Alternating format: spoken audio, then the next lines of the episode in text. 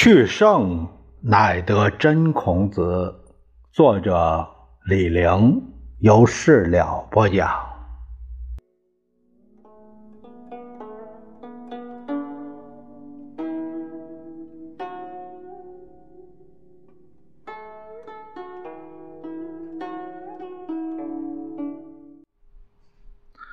我们今天呢，就看看孔子品人录上。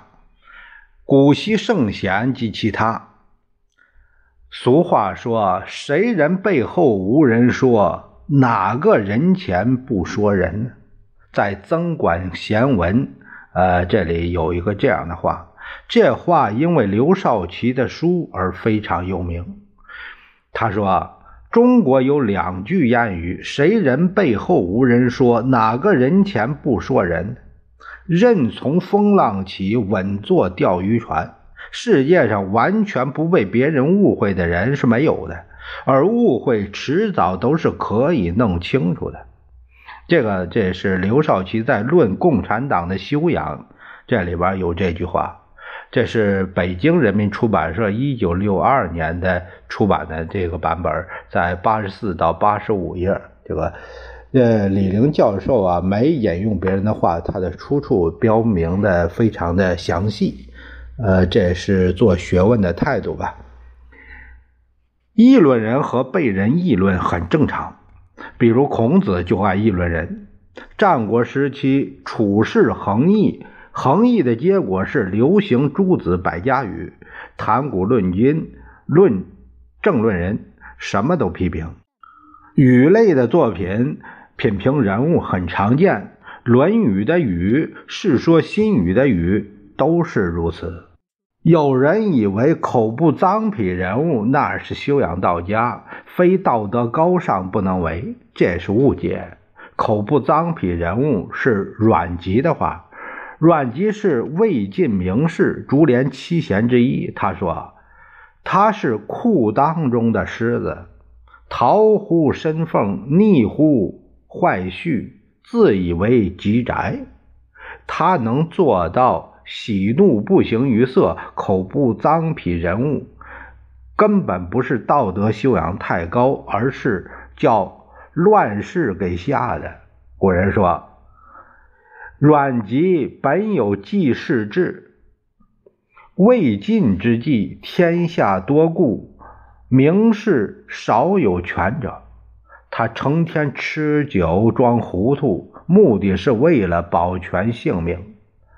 《论语》中的人物，除去孔子，除去孔子的儿子和他的学生，有一百二十五人，还有这些孔门外的人物，来讲一下。这里先讲孔子以前的人物，他们一共有四十二人，占了三分之一。唐虞时期的人物。古人所谓的唐虞不是两个朝代，唐虞禅让只是两个个人之间的关系，时间很短。传说唐在现在的山西临汾市，虞在现在的山西永济市，都是小地方。唐尧和虞舜，后世以为富有天下的一统君王，其实只是两个小部落的首长。孔子时代传贤不传子是上古美谈，先秦诸子都喜欢讲，不只是孔子。仲尼祖述尧舜，啊，就是这样，是拿这两个人当人品的顶点。只要提到他们的名字，总是使用“微微乎”这样的字眼儿。认为高不可攀，尧的美德按天道行事，舜的美德无为而治。这些印象不是凭空杜撰，而是来自《尚书》的尧典和舜典。《论语》提到舜有臣五人而天下治，这五个大臣是谁呢？估计即舜典提到的禹、契。呃，还有这个契，这个契是契丹的契，还有皋陶，呃，伯益，伯益就是禹，但书中只提到皋陶和后稷。夏商周三代的人物，这个孔子对这个三代评价不如唐虞。呃，三代除虞是德字禅让，其他的都是暴力革命取天下，异姓而亡，传子不传贤，就是呃辈儿辈儿是自己的长子孩子接班，是这种情况。第一个是呃，先说的就是夏代。夏的开国之君是禹，也是孔子推崇的人物。他是传说中上古禅让的最后一人，常和尧舜并举，和后来的三代之君不一样。孔子对他也是极尽赞美。孔子夸他有两条：一是夸他无为而治，和舜一样；二是夸他治水有功，啊，勤劳节俭。这些印象也来自《尚书》，其中的《禹贡篇》。夏代的暴君是桀，《论语》他这个里面没有出现，只提到义和傲。义就是后羿那个义，是有穷之君；傲是过国之君。这两个人都很厉害，但强量者不得其死。有一次，南宫氏问孔子：“义善射，就是后羿啊，傲荡周，惧不得其死焉。禹既公驾而有天下，这个评价怎么样呢？”孔子不回答，等他走了才夸：“君子哉若人，尚德哉若人。”孔子为什么不回答呢？我猜，义善射，傲荡周，惧不得其死然。孔子赞同，禹既公驾，谦抑自得，孔子也欣赏。但孔子不喜欢种庄稼，他对禹既公驾而有天下还是有所保留的。他也不赞成，呃，种干农活，他他不喜欢。非常看瞧不起，他是这样。第二个是商代，商代的开国之君是汤，自称是吕，吕是汤的私名。伊尹是辅佐他夺取天下的名臣，汤从天下之众中把他发现，选拔出来放在一般人之上。在《论语》中是作为选贤举能的榜样。商的最后一代国君是纣，此人有恶名，怎么骂似乎都不过分，就像污水坑，谁都可以泼脏水。但子贡说：“纣之不善，不如事之甚也。”就是坏人也得公正客观，有尺度。反对墙倒众人推，坏人随便骂。他的话似乎和孔子死后的某些谣言有关。纣是暴君，但他的三个大臣微子、箕子、比干，在古人心目中却是有名的好人。微子是纣的庶兄，箕子、比干是。纣的叔父，他们都反对纣的暴政，方式不一样。微子选择逃跑，箕子选择了呃这个装疯，比干宁肯强健而死。孔子说：“言有三人啊，对他们非常欣赏，他们是孔子所谓的义民啊，义民其实就是移民。”呃，遗老这个是古代的不合作者，《论语》讲这类人主要都在微子篇里。另外，孔子自比于古代的老彭，说自己述而不作，信而好古。老彭什么人呢？是古书中的彭祖。祝融八姓中的彭姓之祖，战国以来，古书盛称他是有名的老寿星和养生家。呃，据考他是商代初年的人物。再一个就是先周，孔子崇拜周。武王克商以前与商并存，还有一段历史，一般叫先周。传说周太王的长子泰伯，也叫泰伯，是泰山这个泰，也叫泰伯。泰是太阳的泰。次子仲优，仲雍，呃，知道爸爸喜欢小弟弟季历，故意。断发纹身，跑到吴国，把王位让给小弟弟季历。季历的儿子就是后来的周文王。泰伯是吴国的始祖，他是周文王的大伯。司马迁讲列国史是从西周讲起，吴太辈分最大。《史记》的三十世家第一篇就写他。古代禅让，传贤不传子，体现的是原始的民主制。这种精神三代已经灭绝，只在边远的小国可能还有残余。泰伯让地，兄弟相让，并非贤与贤让，但不管怎么让。总比当时的各国兄弟争政、自相残杀要好多了。孔子喜欢讲让，对泰伯让地极尽赞美。他说：“泰伯其可谓至德也矣。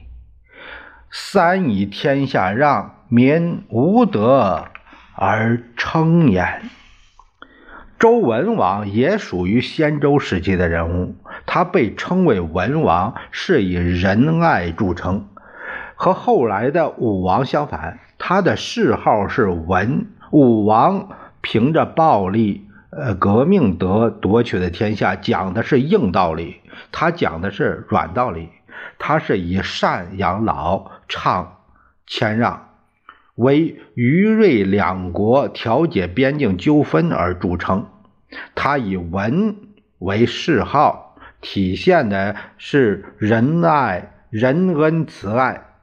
孔子宪章文武，呃，好像文武之道都是他要传的道，但暴力革命他没有兴趣，他要传的主要还是文王的道。他甚至以为这是天降大任，义不容辞，自己的使命就是传这种道。呃，你比如这个孔子围于匡，大难临头，他不怕自己死，怕的是文王的道从此断绝。传说文王受命有周，身边有八大贤臣，也就是周有八世：伯达、呃，博士、伯突、伯达。博士、仲突、仲忽、叔夏、叔夜、呃、季随，呃，还有这个季郭，这个先念郭吧，因为这个字啊，一个马，一个一个这个就是惹祸那个祸去了这个呃士字边儿这个字，呃，找字典也没找到，就你所以说就念季郭吧，啊，嗯，这八个人。大概分属于两个家族，他们可能是投靠文王的隐臣，啊，殷商、殷臣，也属于孔子所谓的义民。再一个就是西周，孔子叙事模式，这是商周的君臣是模仿唐虞。这个君臣，明君必有贤臣。商代的贤臣是辅佐商汤取天下的伊尹。周武王取天下也有一批贤臣。孔子提到武王身边有乱臣十人，这十人书中没有列人名。马融他著说。呃，他们是文母，也就是文王七太姬、七太姒这个周公、少公、太公、毕公、荣公、大颠、洪妖。呃，三一生男公氏，文母是女人，其他的是男人。西周名臣名气最大是太公和周公。太公是辅佐周武王马上取天下的名臣，周公是辅佐周成王马下治天下的名臣。《论语》没提到太公，只提到周公。孔子爱周公，做梦都是做周公的梦。这不仅因为他是治国的能臣，而且因为他是鲁国的始祖。鲁国的第一代国君鲁公伯禽是周公旦的后代。《论语》三次提到周公旦。呃，在《述而》第七章第五节是讲孔子晚年的心境。他说：“甚矣吾衰也，久矣吾不复梦见周公。”这可能是他临死前的话。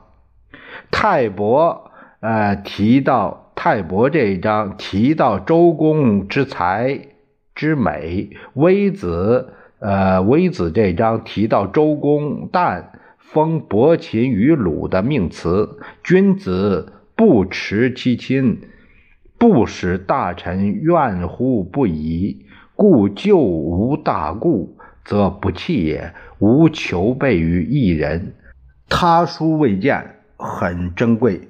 西周人物，除去明君贤臣，还有几个古义民，就是。”呃，这个一老一少，这个一个是饿死首阳山的孤竹君，孤竹君二子伯夷叔齐，呃，第二个是吴仲雍之后虞国的始封之君虞仲，虞仲是武王从民间民间访求而得的，属于举义民啊。伯夷、叔齐是两个非暴力主义者，他们既反对殷纣的暴政，也反对武王的革命。这两位怪人脾气太好，对别人的伤害从不记仇，对自己的遭遇毫无怨言，但性格特别的倔，属于不降其志不辱其身的一类的，宁肯饿死也不放弃自己的信念。孔子认为他们是求仁得仁，已经达到古代仁人的标准。四次提到都是夸赞，他们是古代的道德楷模。《史记》的七十列传就是以伯夷叔齐列传，它为第一篇。这是西周的状况，我们呢今天就聊到这儿，下节讲一下东周各国的人物。今天呢这一节就聊到这里。